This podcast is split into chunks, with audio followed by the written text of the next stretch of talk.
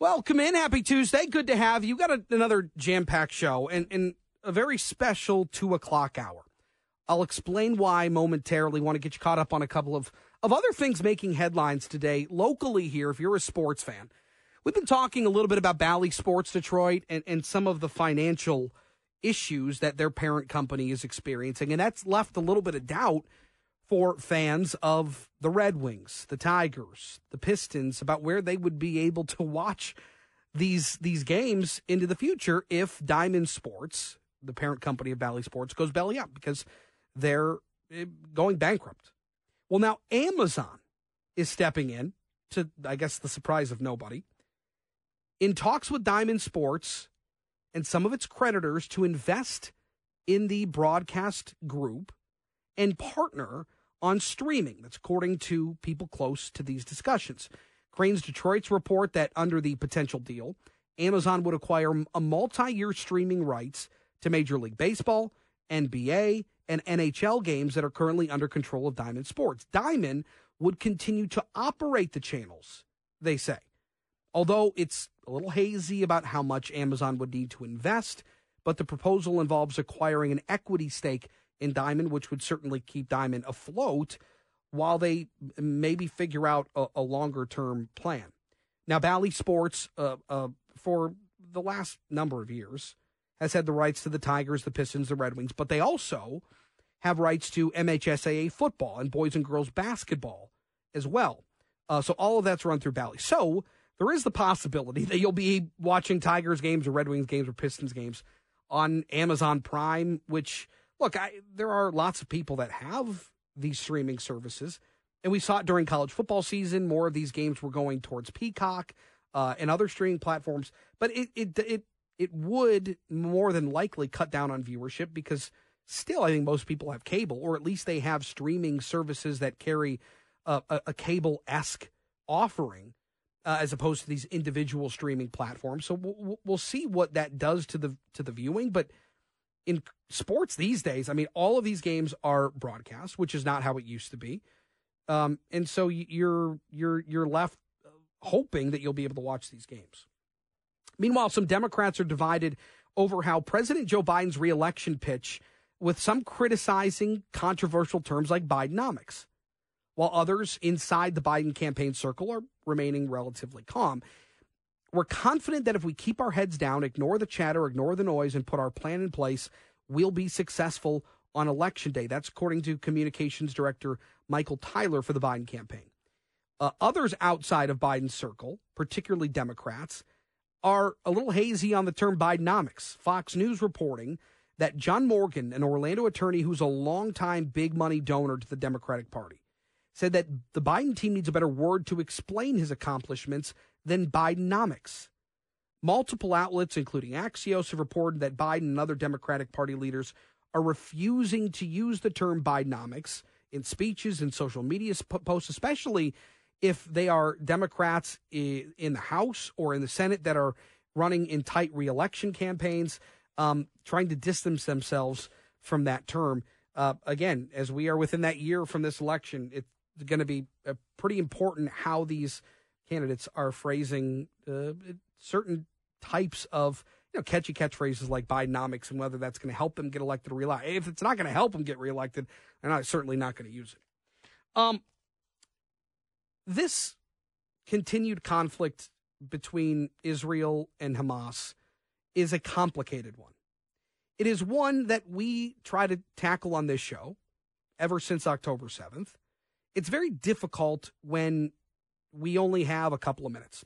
So we decided we need to get some experts in here, have a long form discussion about what's happening because things continue to change pretty rapidly on the ground in the East, And that's why we brought in Saeed Khan, the Associate Professor of Teaching in Near Eastern Studies at Wayne State University, who joins us. It's good to see you. Good to see you too. Thanks for coming in. Thank you for having appreciate us. Appreciate it. No snow today for your travels in, which was nice. That was welcome. Yes, we did that for you. You. uh, also, Howard Lupovitch, the director of the Cohn-Haddow Center for the Judaic Studies at Wayne State University, he joins us. It's nice to see you in person. Nice to see you too. Thanks for coming in. Thanks for having me. Um, so the the basis of this actually mirrors something that that you guys have done for for a long time. This is a a a conflict that has been going on since the early 1900s. Certainly, you can track it back to after World War II, and we'll get into a little bit of that. Um, but but you two have worked very closely and hosted different forums on uh, uh, uh, trying to bridge a gap or bring people together, try to paint a certain picture of what's happening in that part of the world. Why did you start that? And see, we'll start with you. Well, I don't think we started, Howie. Did we? I, we didn't start with Israel Palestine at all. Okay. I mean, first of all, for the record, I mean, I'm I'm not Palestinian. Sure. Uh, but and it's not an issue that really defines us. I think, if anything, part of our identity, of course, is our our, our faith identities. Uh, Howie being Jewish and I being Muslim, uh, and we came together as academics, uh, became friends uh, in having not just discussions, but difficult discussions for a lot of people, and hopefully demonstrating to people that you can have these discussions and have respect for one another. You can agree to disagree and still have that kind of mutual respect and admiration and really learning from one another. So I think the very first time uh, we did uh, we, we did a talk together was uh, dealing with a Muslim Jewish poll uh, that ha- or survey that had been done regarding the American landscape. From there, we morphed into being on a panel at the DIA on Rembrandt in Amsterdam, painting Jesus Christ. Uh, and then from there, we moved into uh, different topics uh, everything from anti Semitism and Islamophobia to Zionism, jihad, whose Middle East is it? Uh, when in 2017 the U.S. Uh, Embassy was moved uh, from Tel Aviv to West Jerusalem hopefully providing our audiences with more texture, more insight, more context, and more balance to uh, these uh, complex topics, which, as you said very rightly, can't really be handled in either two minutes or 240 characters on mm. Twitter or X. Why is it such a difficult topic to broach with people, especially people that come from different backgrounds, different religions? different parts of the world. Why why why is it especially? I mean, today it, you talked about social media and trying to boil this down into something simple as a tweet, but it's so much more difficult. Why why is it so difficult to have these conversations? Do you think, Howard? Well, first of all, it's difficult because the feelings are so strong. There are deep, deeply rooted connections uh, to this part of the world, that some of which are theological in nature, some of which are historical in nature or familial in nature. And when you have two different groups, each of whom have these deep connections, it's difficult to see that the uh, that that the, that point of view which disagrees or negates your own is somehow acceptable or legitimate. So the feelings run run very very deep, and the stakes are also very high because like I said, two groups who have this deep connection losing. This is this is a this is a conflict which to lose it just leaves your side in a very difficult situation, and it's difficult to imagine. I think you also have two peoples. You know, you have you have Jews slash Israelis. You have Palestinians, each of whom have had a history of well, a history that revolves in some ways around a point of grievance, mm-hmm. and the the the attainment of statehood for both groups is um, you know a reprieve or a resolution or, or uh, for that grievance, mm. and that that's what makes it very important as well. So uh, as we continue today, uh, we're going to uh, continue to have these conversations through the two o'clock hour. If if people would like to weigh in, ask a question. Um, we would welcome that. Uh, the professors would welcome that. 800 859 0957, 800 859 0WJR. We'll, take a break, come back. We're going to talk about the the past, how we got to where we are today, and, and we're going to continue to try to find a way forward as we continue here on JR Afternoon. All right, welcome back. 800 859 0957, 800 859 0WJR, joined by Saeed Khan and Howard Lupovitch uh, from Wayne State University. It's great to have you both. I, I, I think that having these conversations at least can provide a little bit of color. It can provide context. It can provide clarity for some folks. And I don't, it's as hard as it is to uh, have these conversations in our format in, in terrestrial radio, where you've got segments and you only have a certain amount of time. It's even more damaging when you're dealing with social media, which we, we touched on briefly. But there is this sense that that people aren't willing to sit down. People aren't willing to hear these these different sides of the same of the same issue of the same conflict. And when you get to that point, you you tend to miss the bigger picture. You tend to miss important facts, or or you you miss the ability to to sympathize with somebody or or understand somebody's point of view. And I I don't subscribe to that. I, I don't know I don't know when in our path we we got to this point, but it's it doesn't feel productive at all. Is that is that a fair representation? Do you think, Howard? Absolutely, absolutely. I mean, the complexity alone belies any one-dimensional approach to this conflict. In fact, I, I mean, I would say no matter what your one dimension is, if you have a one-dimensional approach to this conflict, it's going to be less than adequate. Or, or, or to put it another way, if you really want to understand the conflict between Israel and the Palestinians, which of course is not the same as the conflict between Israel and Hamas, this longer conflict between Israel and the Palestinians, if you really want to understand it in all of its complexity, you have to embrace both the proposition that owing to a certain historical experience, Jews have a right to a state in Palestine, but also that owing to a historical experience, Palestinians have a right to a state there as well. Mm-hmm. You've got to embrace them both. Any argument for one is also an argument for the other. I mean, and that's that has to be your point of departure, in my opinion. All right, can I can I try? Now I have two experts here. Can I try to give you a nutshell version of the history of this? Sure. sure. And you can give me thumbs up, thumbs down, but I want you to add to it if you feel. Uh, the Ottoman Empire was placed under the, the, this region, Palestine, was placed under British control after the decision of League of Nations, right?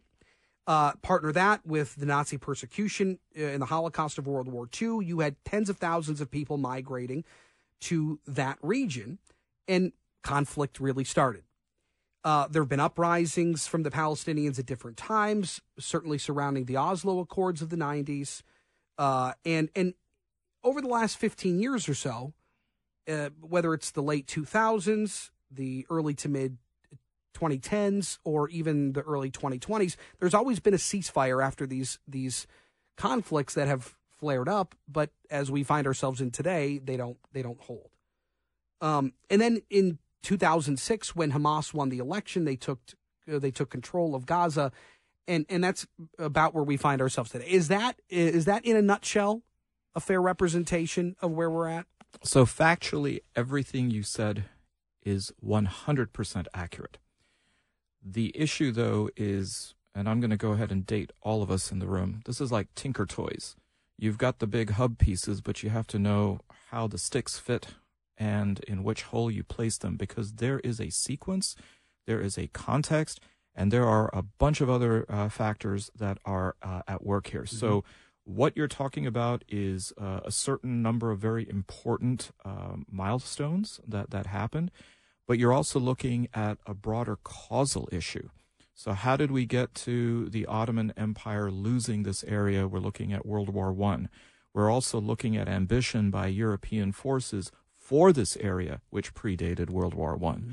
Interest in the Suez Canal, interest in oil starting to be discovered in the early 20th century. The fact that the Europeans promised the same piece of land to multiple parties. The Jews, thanks to the Balfour Declaration, the Arabs, thanks to a series of letters and correspondence between an Arab tribesman and the British in Egypt at that time. Uh, the French are also involved at a certain time after World War II. You're absolutely right. The narrative of the Holocaust uh, uh, plays a very big role, but so does uh, America emerging on the global stage as an international power, and also its interest in oil in the area moving all the way up. And I know Howie uh, will certainly also talk about this. Uh, efforts for peace that were made uh, with Egypt and were successful with Egypt in the 1970s, with Jordan in the 1990s. Uh, moving forward, as you said, there was also a promise of peace with Oslo in 1993, uh, unfortunately shattered two years later with the assassination of Yitzhak Rabin. Uh, moving uh, uh, more forward, a series of conflicts that involved Gaza. Uh, the underlying issues, though not necessarily being addressed, like occupation, status of Jerusalem, security for Israel, which then really brings us to the front, mm. the, the present time. I, I want to attack this kind of in a in a three step phase. Uh, again, past, present, future. Where, where we started and and kind of where we're we're going. What were the signs, Howard? Do you believe as we as after 2021, the ceasefire in 2021? This region is still very unsettled. But what were the signs, do you believe, that led to October 7th? That's a, that's a great question because the signs are much more visible in retrospect. I think, certainly from the vantage point of Israel, the, the, the severity of the attack and the brutality of the attack and, and the, the effectiveness of the attack mm-hmm. came as a complete surprise. Before October 7th, there were certain assumptions about the Israeli military, Israeli security, Israeli intelligence, uh, which simply did not point to any of that happening.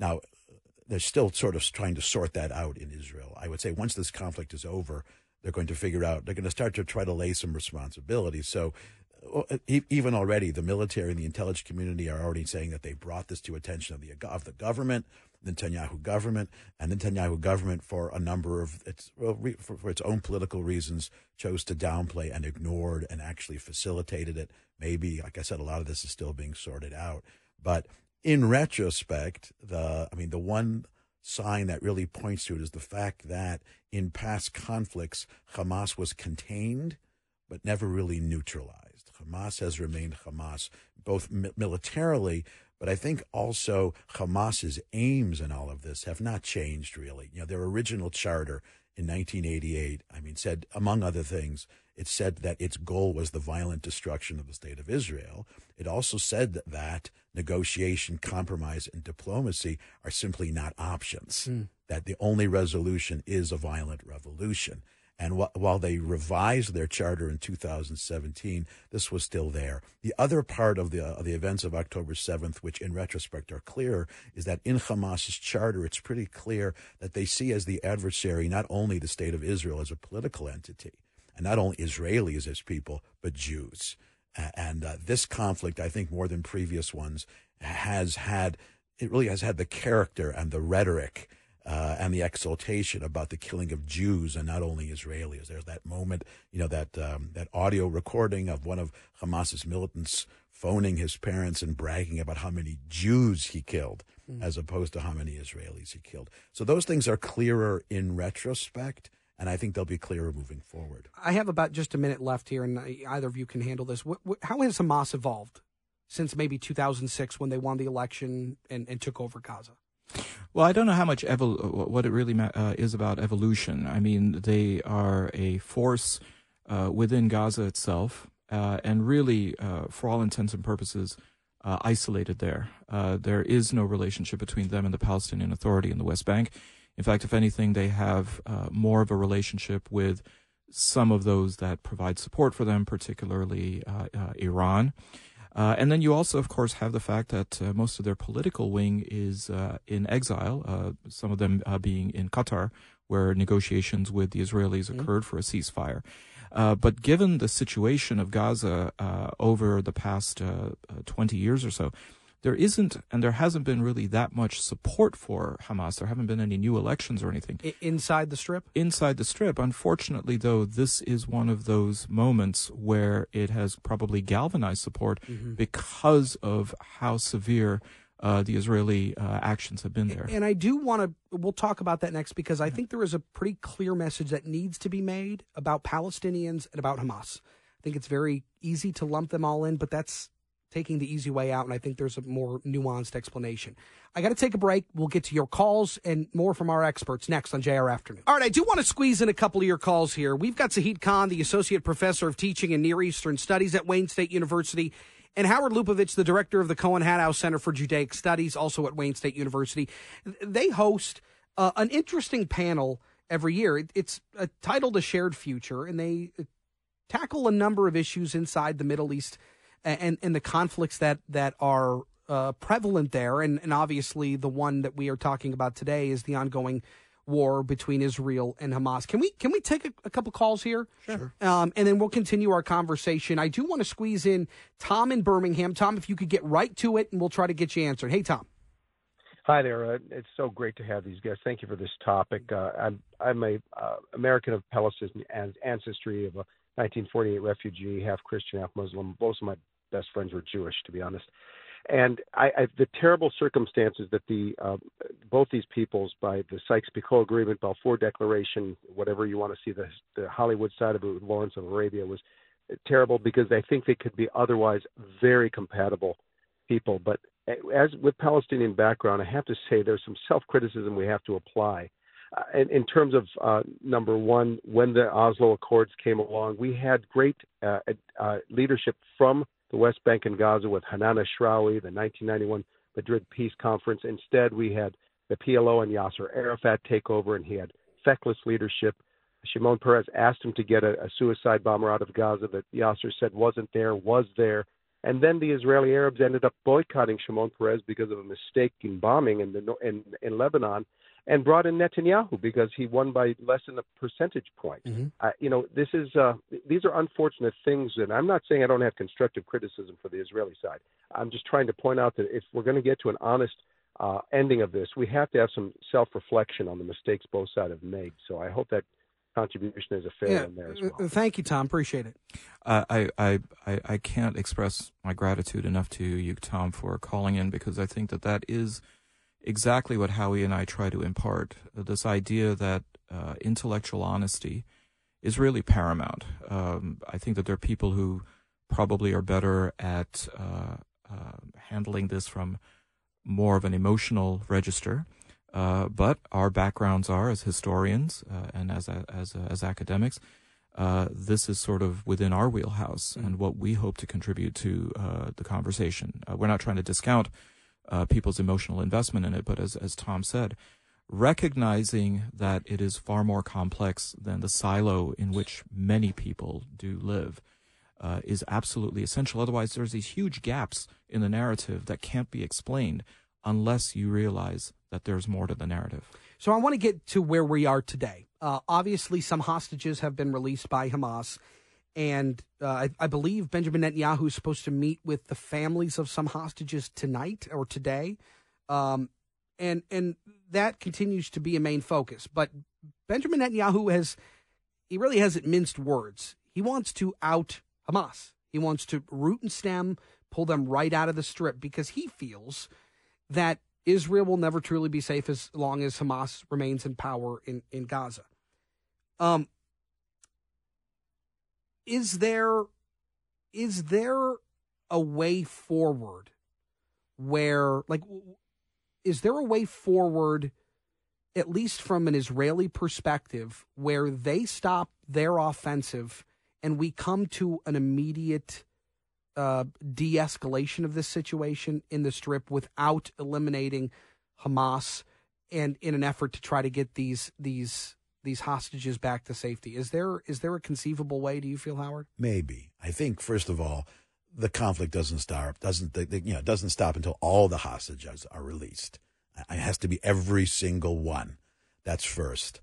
Secondly, there has to be some some overture from Hamas that their aims are going to change. If stopping, if, if having a ceasefire simply means allowing Hamas to retool and regroup and do this again, that's going to be difficult as well.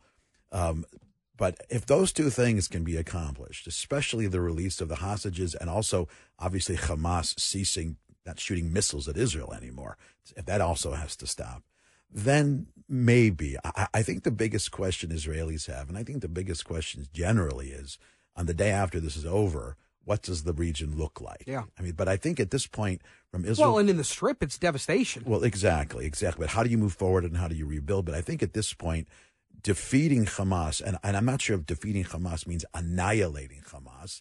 Saeed, I think I've heard you say making Hamas irrelevant in the strip. I think that might be is that is that something that Hamas fears? Do you do you feel? Absolutely. I mean, nobody wants to be sidelined.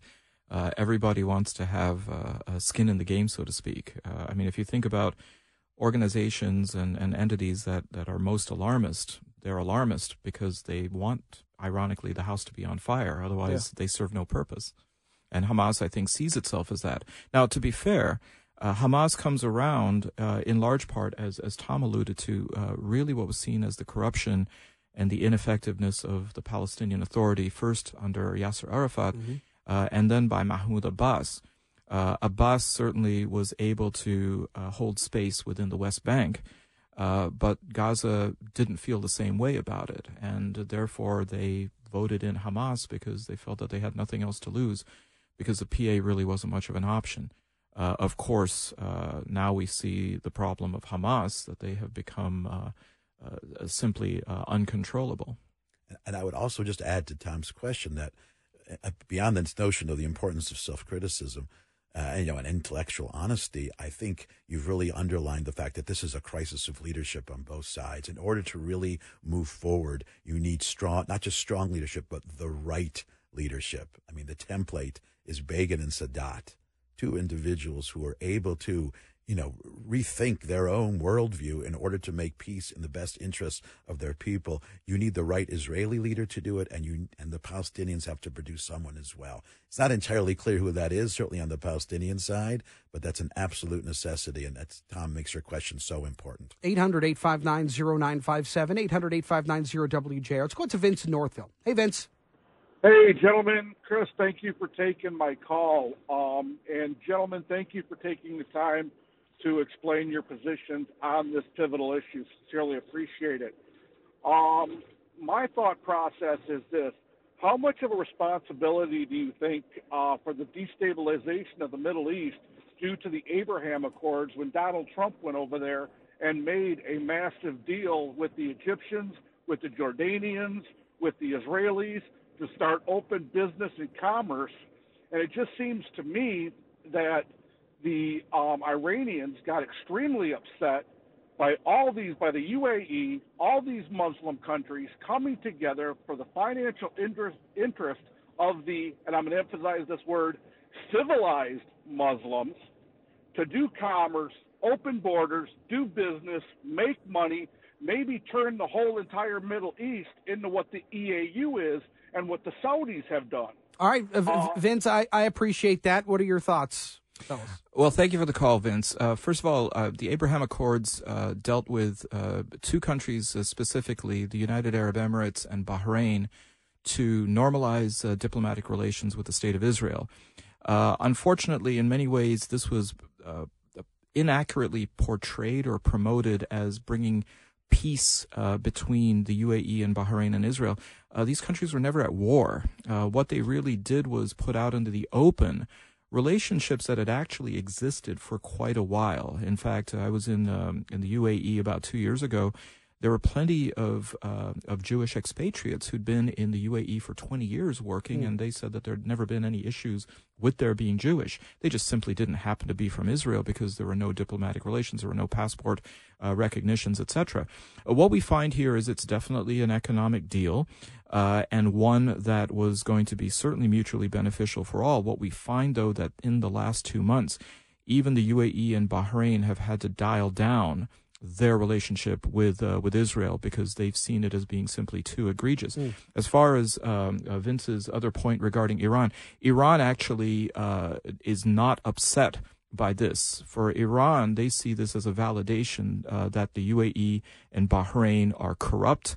Uh, they are authoritarian regimes that uh, cozied up to Israel, in their estimation, simply for money without any concern for having any moral conviction. This is the way that Iran so that sees it. Iran up, you feel? This is something that Iran has leveraged very, very effectively as being uh, an effort to say, see, this is how the Gulf states are. This shows the difference between them and us. Mm, very interesting.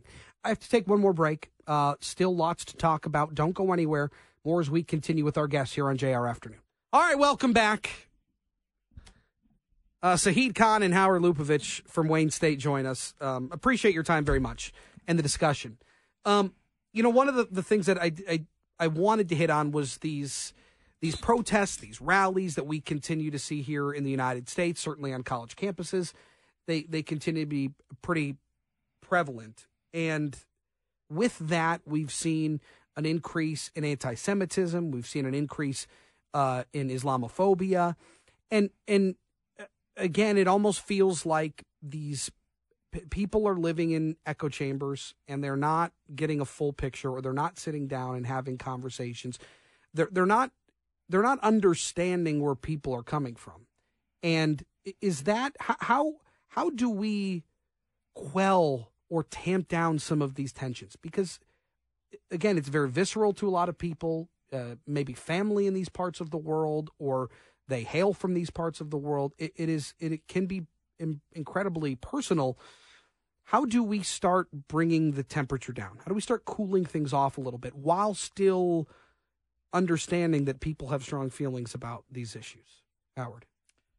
That's a great question. It's a great question. And I'm not sure I have the answer immediately, but I can suggest the following. First of all, thinking about these campus protests, I think we have to distinguish between two, uh, two, two groups within the protesters. Mm-hmm. You have protesters who are Palestinian Americans, for whom this is extremely personal.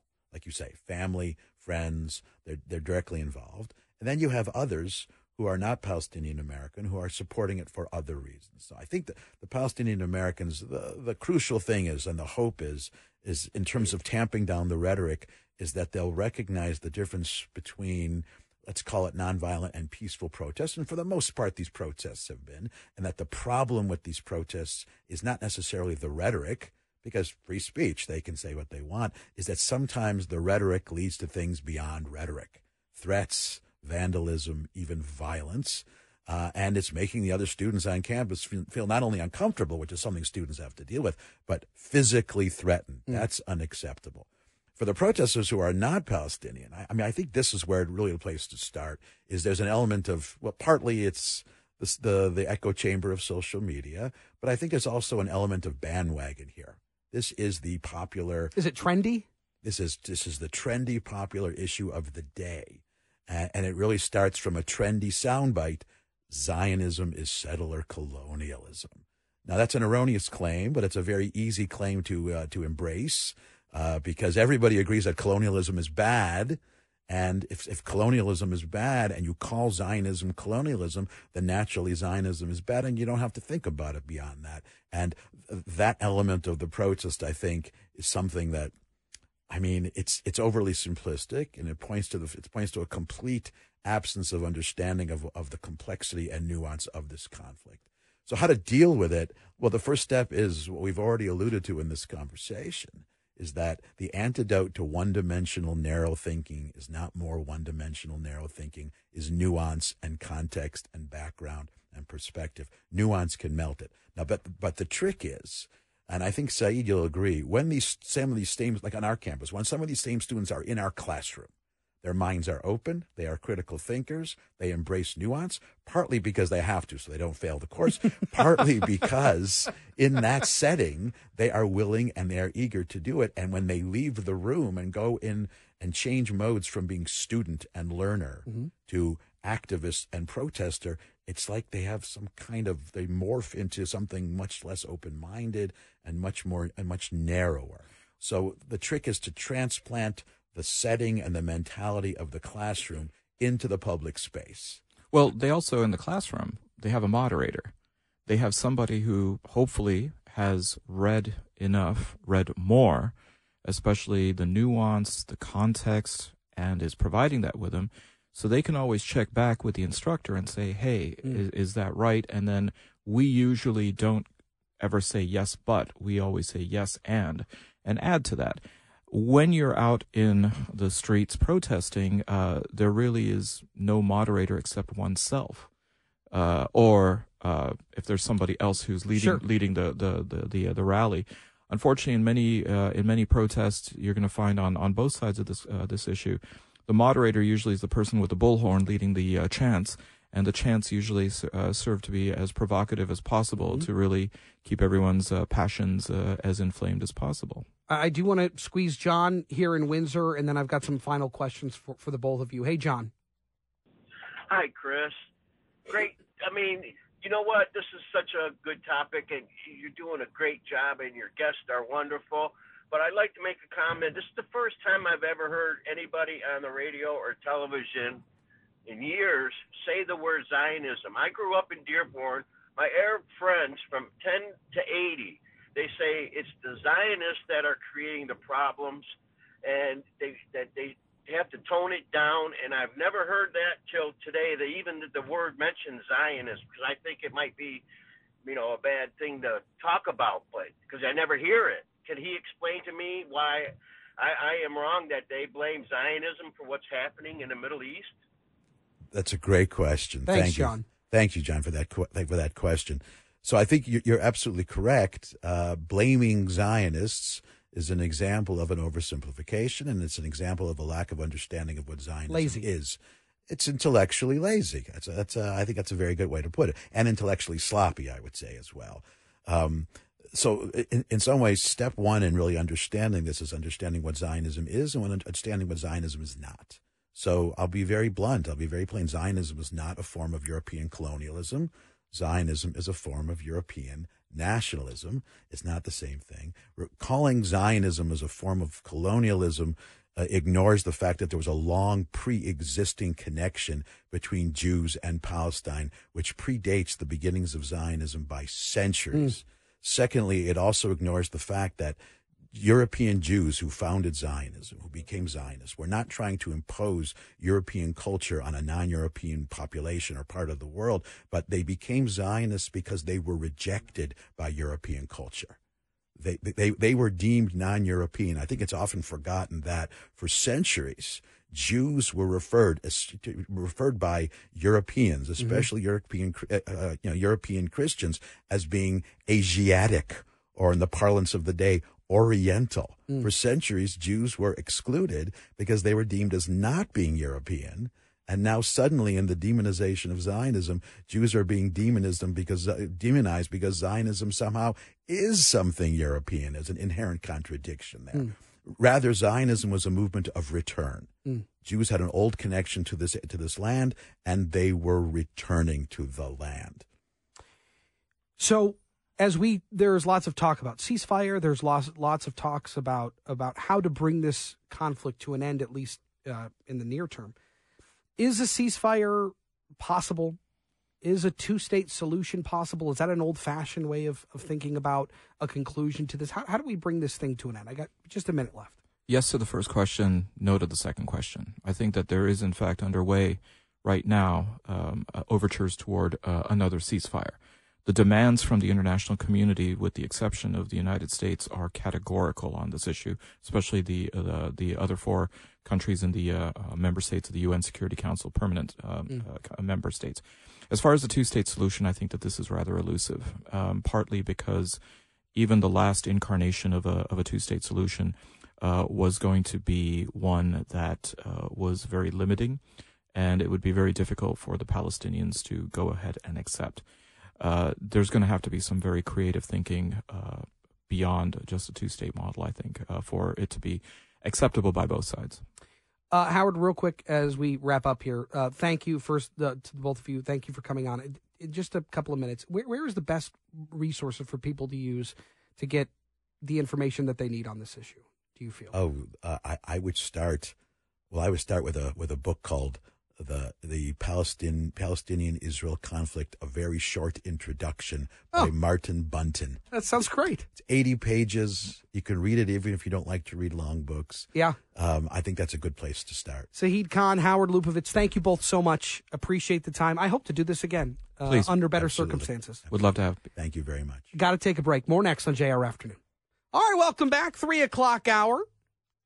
Still a lot to do today. Uh, we, we are going to talk to Shri Thanedar, the congressman out of Michigan's 13th district, coming up uh, at 318, because there were uh, uh, Hamas and uh, uh, pro Palestinian and Israeli protests out in front of his house.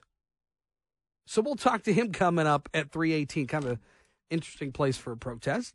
Um, but in the meantime, some stories making headlines today, including here locally. Amazon is in talks with Diamond Sports Group. They're the owners of Bally Sports. You know, Bally Sports Detroit, who have the rights to the Tigers, the Red Wings, and the Pistons. Amazon is in talks with some of Diamond's creditors to invest in the regional sports broadcaster and partner on streaming, according to people close to these discussions. Now, Crain's Detroit is reporting that under the potential deal, Amazon would acquire multi year streaming rights to the MLB, NBA, and NHL that are currently under Diamond sports control. Diamond would continue to operate the channels, although it's unclear how much Amazon would be willing to invest. So, there's a possibility, I guess, where you'd have to have Amazon Prime in order to watch the Red Wings or the Tigers or the Pistons.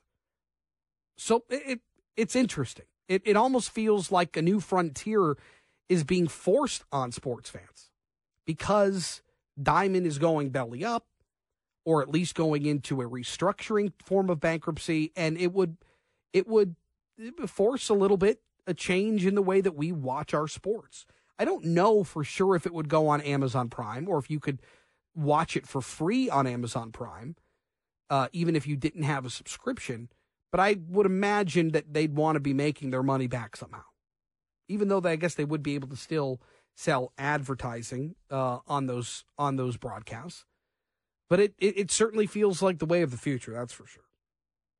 Uh, how about this? Some Democrats are divided over President Joe Biden's reelection pitch, and that is Bidenomics. We talked about this, I feel like, a couple of weeks ago, but there are some inside the Democratic Party, especially those in swing states and swing districts, that are very hesitant on using the term Bidenomics. Why? Well, it's because people aren't feeling it. People aren't feeling it when they go to the grocery store. People certainly aren't feeling it when they're buying things for the holidays.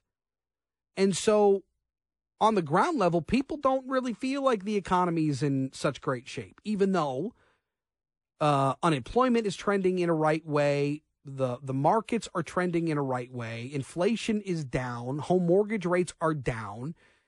And so, while all of those things can be good indicators, that doesn't mean people are feeling it. And so, if if if there are Democrats in swing states that feel like they don't need to adopt or identify with the term Bidenomics, then they're just not using it. They're not using it in campaign speeches. They're not using it in in uh, advertising or donation uh, uh, events. Uh, certainly not using it on social media. Kind of an interesting look at the the mindset of some of these politicians in swing states, particularly Democrats, that that want to stay away from the term Bidenomics, and even I really haven't heard the president talk about Bidenomics very much, which is interesting. Uh, another thing that I've been alerting you to is young voters. Now, that 18 to 35 range. In 2020, Joe Biden got about 70% of voters in that range. I told you then, and I tell you now, that that age group is the most unreliable age group of of the voting population. Why? Well, it's because they don't want to be bothered half the time. And while they may be particularly passionate on certain issues, um, if they're tied up or if voting doesn't fit in their schedule, and believe me, I know this from firsthand experience, then they just won't make room for it.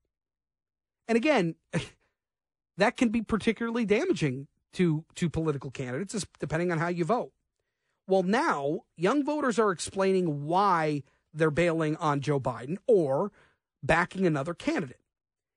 In 2020, Joe Biden had about 20 per, uh, excuse me, 70% of that 18 to 34 range group.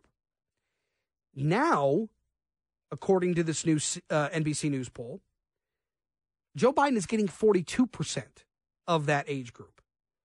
Donald Trump getting 46%. So again, still a long way, still 11 months, 10 months and some change away from the presidential election.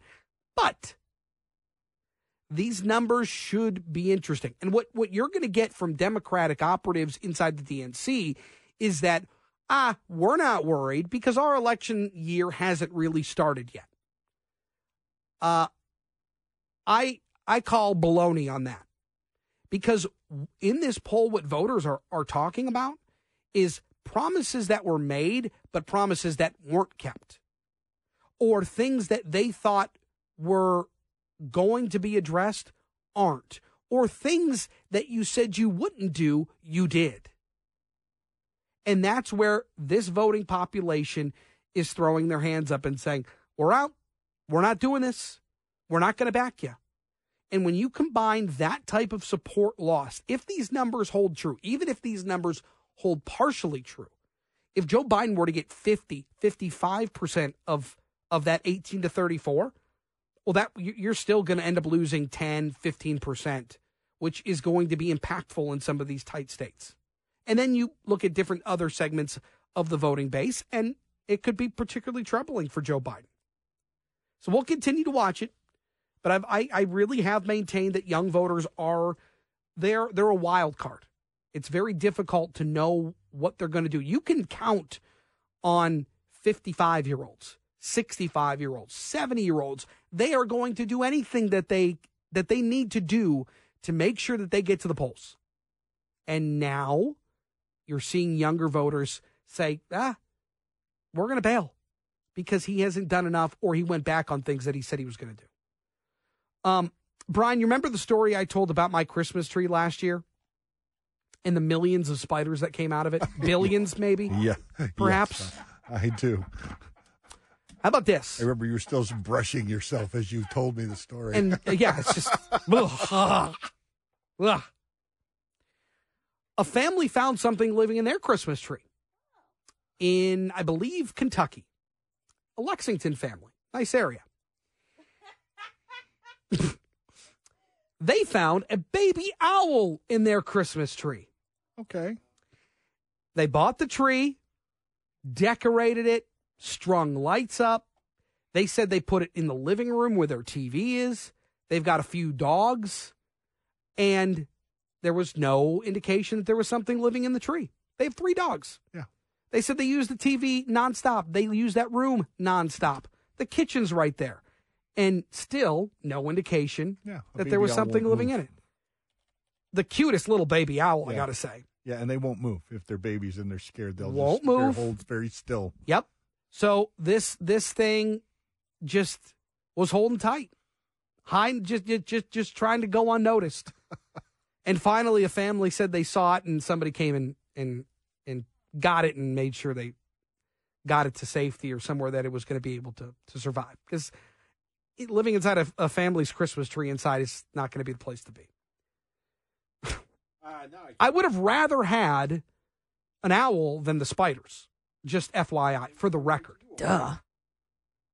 It was horrific. Still very scarred by that. I, I don't wish that upon anybody.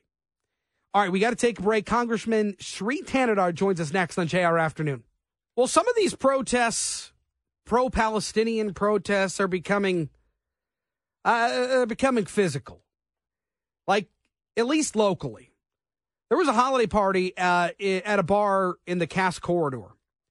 Uh, the Detroit News did a nice job. Hannah McKay and Sarah Rahal uh, did a nice job with this piece in the Detroit News if you get a chance to, to check it out. But they painted this picture of this holiday party at this establishment, the Cass Corridor. It it got physical. One woman had a broken nose that she suffered uh, in that in that particular uh, event. And demonstrators said that the party's attendees engaged in violence that same night at the Townhouse restaurant in Woodward in downtown. A Palestinian group of protesters chanted the name of the restaurateur, who's Jewish, uh, from the public sidewalk, and and it's becoming a little more intense locally.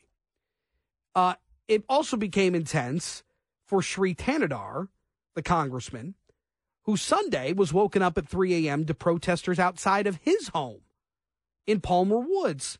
People honking horns, using megapho- megaphones uh, with drums, and they were chanting, Your silence is violence, your silence is abhorrent. We will not let you sleep, which prompted the congresswoman, uh, congresswoman, excuse me, congressmen to say, "Y- You might have to change the way you're doing this.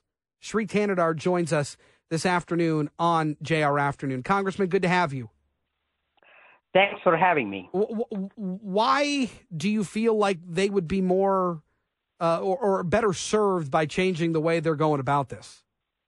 Look, you know, if they are trying to get attention to their demands, their viewpoint, uh, hurting citizens, uh, pushing and shoving, uh, doesn't do the trick. You know, they need to sit down uh, and have a civil conversation. Look, I love First Amendment, and you know we respect First Amendment, and you know in a civic way we can disagree. We can sit face to face, say what's on our mind, and that's what I want. What happened on Saturday night was that we were having 13th congressional district was having a holiday party and you know, these 30 people disguised themselves, came in, then they took their t-shirts off and they had other t-shirts inside that had writing on it. They started pulling things out of their pockets like flags, Palestinian flag.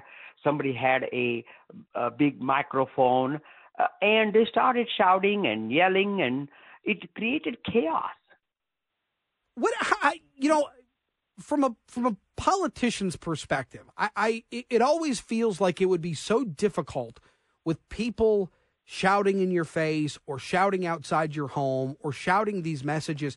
I mean, it has to feel personal to a certain extent. How do you take it when people, you know, say like your voice, your your silence is violence? I mean, that that can't that can't feel good. No, but you know, I am a problem solver. You know, I'm a business person. I want to get things done. Look, if you're going to say silence uh, is violence, whatever, standing outside of my home at 3 a.m., we are not having any kind of conversation. We are not changing any minds. What I say to them is that set up an appointment, call my office, set up an appointment, let's do a Zoom call so everybody can join, or we could meet in person, have conversation. Tell me what's on your mind. I'll help you understand why I vote the way I vote, why I have these opinions, and what and we can agree or on some issues we can disagree. For example, nobody in their right mind want innocent people, whether they're Israelis or Palestinians, to be, to die. You know, among all this war and terrorism, the people that really suffer are the innocent people. Mm. And there are things that we can agree. Now, how do we save lives? How do we, uh, you know, fight these terrorists? How do we el- eliminate the terrorism so that we won't have this kind of situation happening over and over again? So those are kind of conversations we need to sit face to face and have, not not you know shouting at 3 a.m. or not pushing my supporters in our holiday party. It feels like that more politicians are being targeted at their at their homes where they live. Uh, Senator Gary Peters in Bloomfield Township had pro-Palestinian protests outside his home. Governor Gretchen Whitmer last month, uh, Debbie Dingell and Hillary Scholten uh, were trapped inside the DNC building in Washington D.C. after a Palestinian protest broke out. Is it is it crossing a line? Do you believe uh, coming to to elected officials' homes uh, and and and demonstrating outside? A little bit. Maybe if it is 3 a.m., it's not just me. You know, it's my neighbors.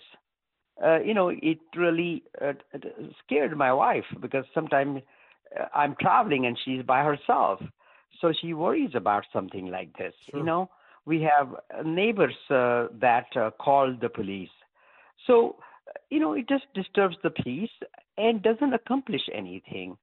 You know, for us to be able to come up with good policy we need to be able to listen to constituents and all we can do the best thing we can do is talk converse get, be face to face meet be civil but say our point or say what's on our mind.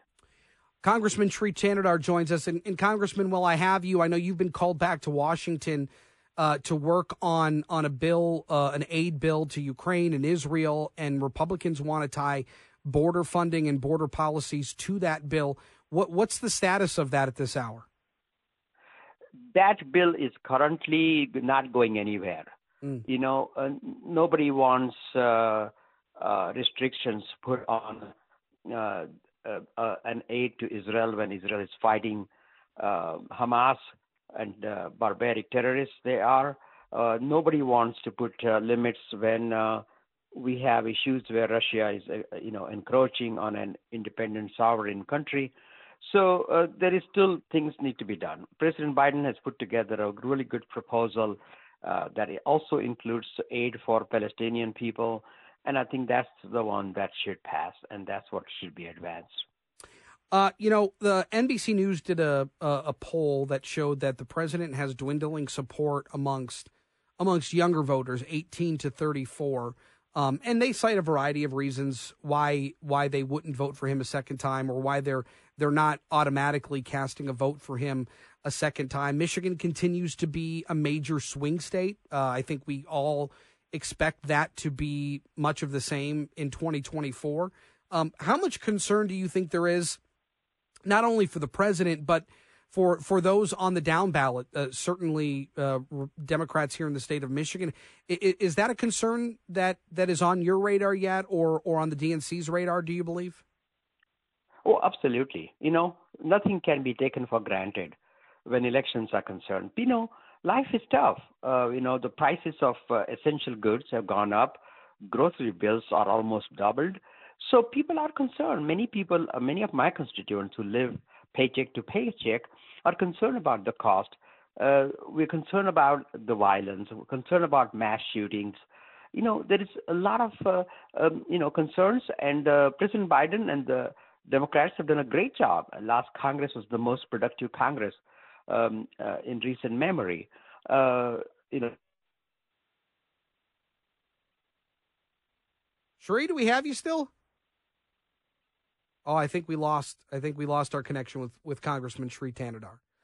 Um, in the meantime, I, I I I think it's interesting that they recognize that this could be an issue, and so they're gonna they're gonna have to get on it because more and more voters, I think, are are looking at it and saying this is not something that we that we that that we are subscribing to this time around, and that could certainly help Republicans as we inch closer to the election.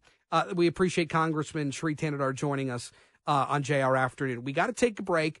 Uh, coming up next is some interesting statistics about Christmas trees and their their how real they look. You'd be surprised at how far they've slid. More next. All right, welcome back. Good to have you. Um, you know, we've kind of had some heavy conversations today, uh, which is great. Look, I, I don't care what time of year it is, and I know we're getting closer to Christmas and just had Hanukkah, but but these stories, these these ever evolving, highly sensitive stories are, are going on still. And so I think when we consider talking about, you know, the, the Israel Hamas conflict, it it it really doesn't take a back seat. It continues to be front and center if you missed my conversation with Saeed Khan and Howard Lupovitch of Wayne State University, I uh, I would urge you to go take a listen at thegreatvoice.com. Really great information, thoughtful, insightful discussion about this very complex issue. And and it can be boiled down to being very sad. People are dying, people are losing loved ones, people aren't able to to get the things that they need to survive. It's it's horrific. It's it's it's not pleasant at all. But it's so nuanced. It's so it's there's so much more to it. So I would urge you to to go take a listen at thegreatvoice.com. Um, in the meantime, let's lighten things up a little a bit. A volcano has erupted in Iceland. Uh, this is this is something that is continuing to evolve. Um, the eruption lit up the sky in Iceland, creating a two and a half mile fissure that sent a river of lava flowing towards surrounding towns and through molten rock 300 feet into the air. Um, and this is in the Reykjavik area. And and this was it was this the volcano that had kind of been rumbling over the last couple of months? I believe right. A couple of months ago, it's they started seeing some real activity. Yeah. Have you seen the video of this? Uh, I have not been able to It see the video yet. Amazing. I mean, Is it like quintessential volcano yes, eruption video? Yes, it's the, the Oh. lava shooting in Just the straight up sky, in the air? lighting up. The, Oh, awesome. It's, I mean, not awesome. Well, you look at it and you go, "That's beautiful," and then you go, "Yeah, it's going to destroy all these." It's like, oh, well, that's gonna not so ruin everything. Yes. Hmm. But it looks really. Nature's amazing. Uh, no, there's no doubt about it. it is wild. It really is unbelievable uh, how much uh, I continue to be amazed by nature. Uh, la- the lava has flowed since its peak late Monday night. Lava mountains flowing from 300 to 100 feet in the air. Oof. Uh, the eruption is now about one quarter its size at the start of the eruption and a third of its original fissure activity uh, as of local time. That's according to Icelandic officials. So we'll continue to watch it, but uh, certainly uh, some pretty scary situations in Iceland. Meanwhile, uh, now really onto some more fun stuff. Um, the cost it takes to decorate big for Christmas. So, and I'm not talking about like the old, like those old bulbs, like the old, you know, National Lampoon Christmas vacation bulbs that they would put on houses. Now, a lot of these bulbs are LEDs. There's lots of screens, and and there is you know different di- different ways to to save money. Generally, those are more expensive up front, but uh, a little more cost saving in the in the application process. Uh, this house, this is a story that the BBC did. Over the top holiday decorating on the outside of homes is at an all time high. Uh, and when you consider how much money people are spending to curate and and and in, and when they invest and when they actually deploy this these uh, uh, just unbelievable amounts of lights, it is reaching into the hundreds of thousands of dollars. Mike Bagwell, who's 52 years old, lives in Springfield, Missouri, has a multi yard light display. Uh, it costs him $130,000 to, and, and that's the, how much he spent on all the decorations and then how much it costs to run it every year. Uh, he's got a main display of uh, 30,000 standard bulbs, 80,000 pixel light bulbs with uh, LED lights within them, 270,000 Christmas bulbs on his house, and the budget every year is three to five grand for repairs, improvements, and the upticks in electric bills that he sees. So in all, he spent one hundred thirty thousand dollars, but he spends roughly every year up to three, uh, up to five thousand dollars. Unbelievable.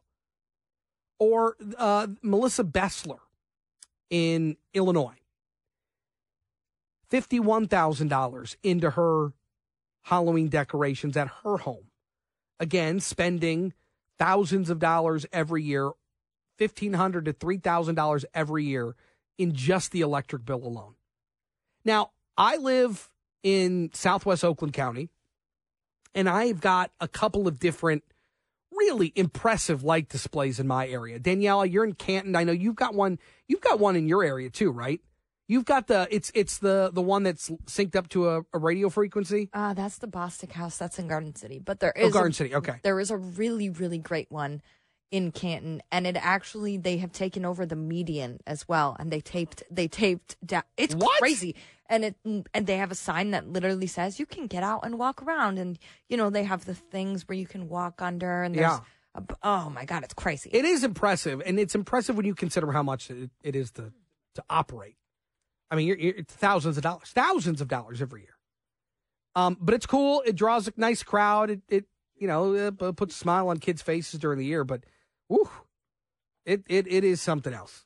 Uh, there is also a show now that uh, we we started watching because of the the boys.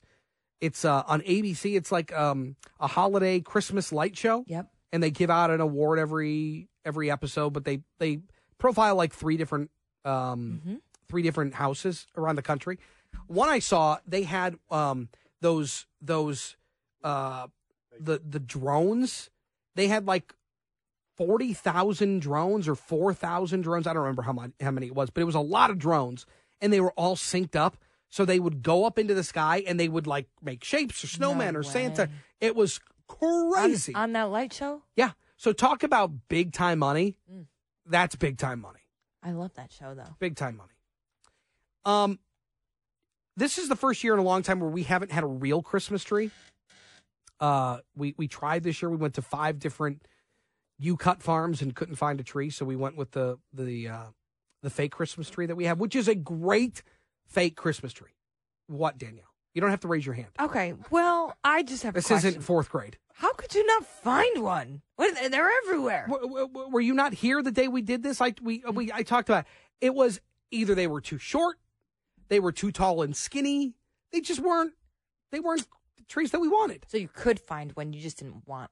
We couldn't find a tree that we wanted. You didn't like the rejects. I didn't want one of the trees that were offered. Okay. Anyways, And what am I, a bad person? Mm-hmm. Because I don't want a, a specific tree. I'm over here. I have a fake tree too, but that's for money Mm. Okay. purposes.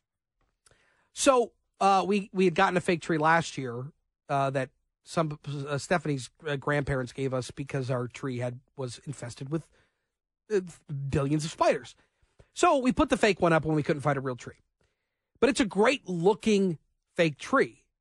It it really looks real, and once you fluff it up, it is. I mean, it's almost indistinguishable. You would think it's a real tree. Uh, I'm sure it was very expensive, but, but we got it for free. so it was great trees have gotten less and less real looking, according to uh, a new study.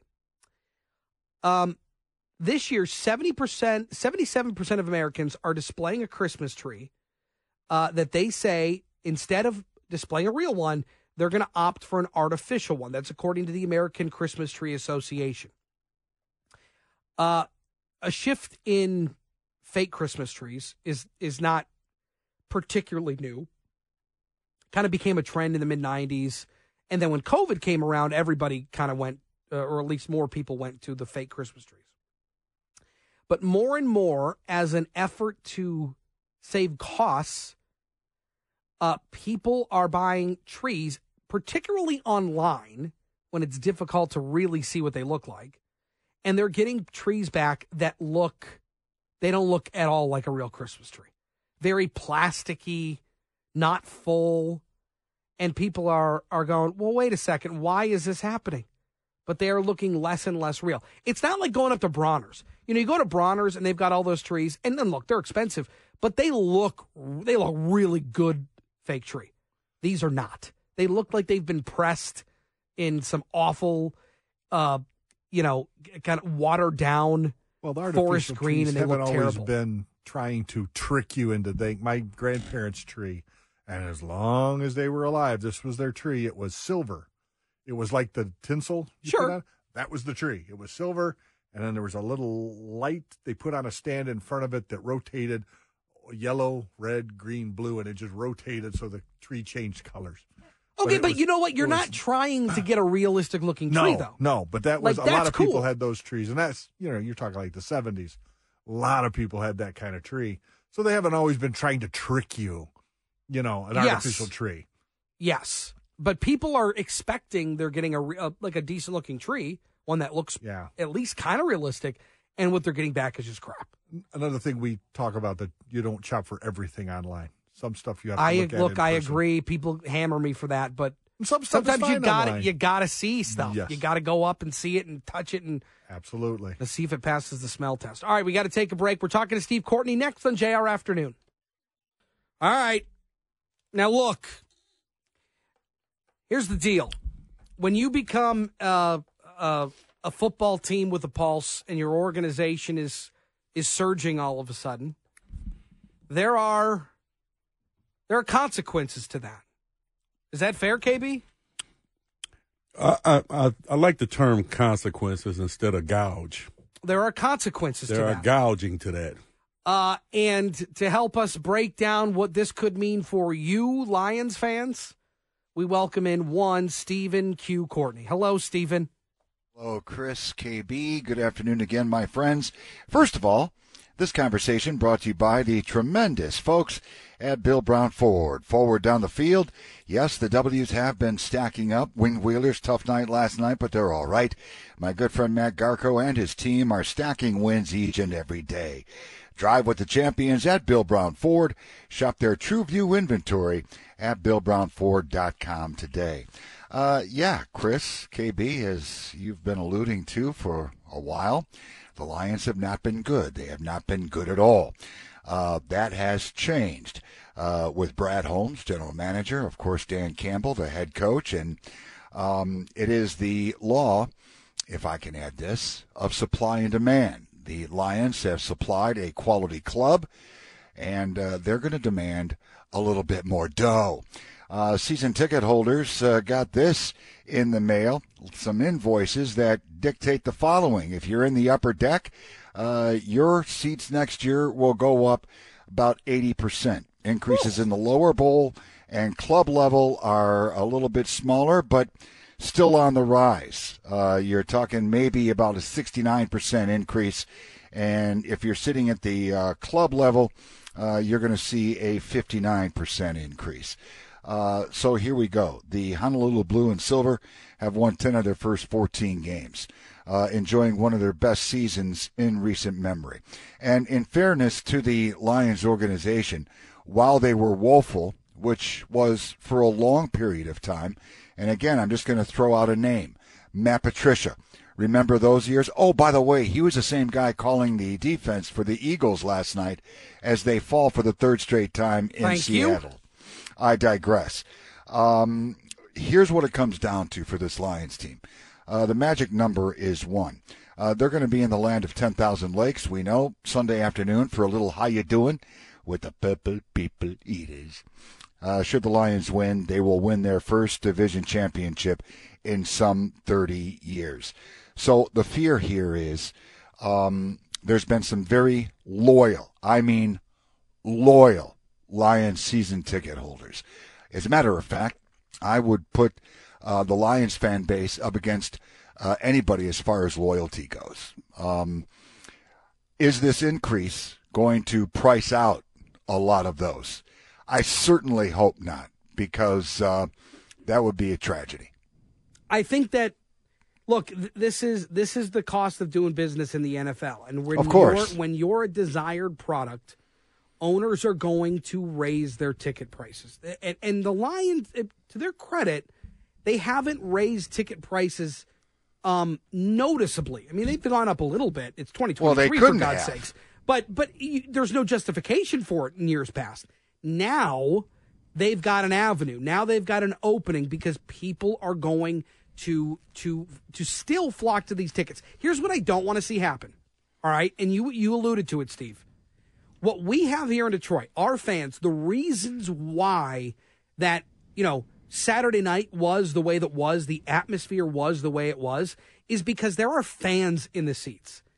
A major, I mean, a vast majority, 80, 90% of those people in those seats are fans. What you see in other places, like in New England, what you see in places like Kansas City, it's much more corporate. You have businesses buying tickets to take clients to and to take and and and to use inside the business. It becomes a it becomes a difficult a, a different environment inside these stadiums. So I'm with you. I want this to remain a fans fan venue here at Ford Field for this team. Well, and to thicken the plot, uh, Ford Field, just a beautiful venue. I think we're all in agreement of that. Uh, but it also happens to be one of the league's smallest, uh, capacity near 65,000. So uh, the better the Lions get, and they're there, um, I think uh, a ticket to a Lions game is going to be at a premium.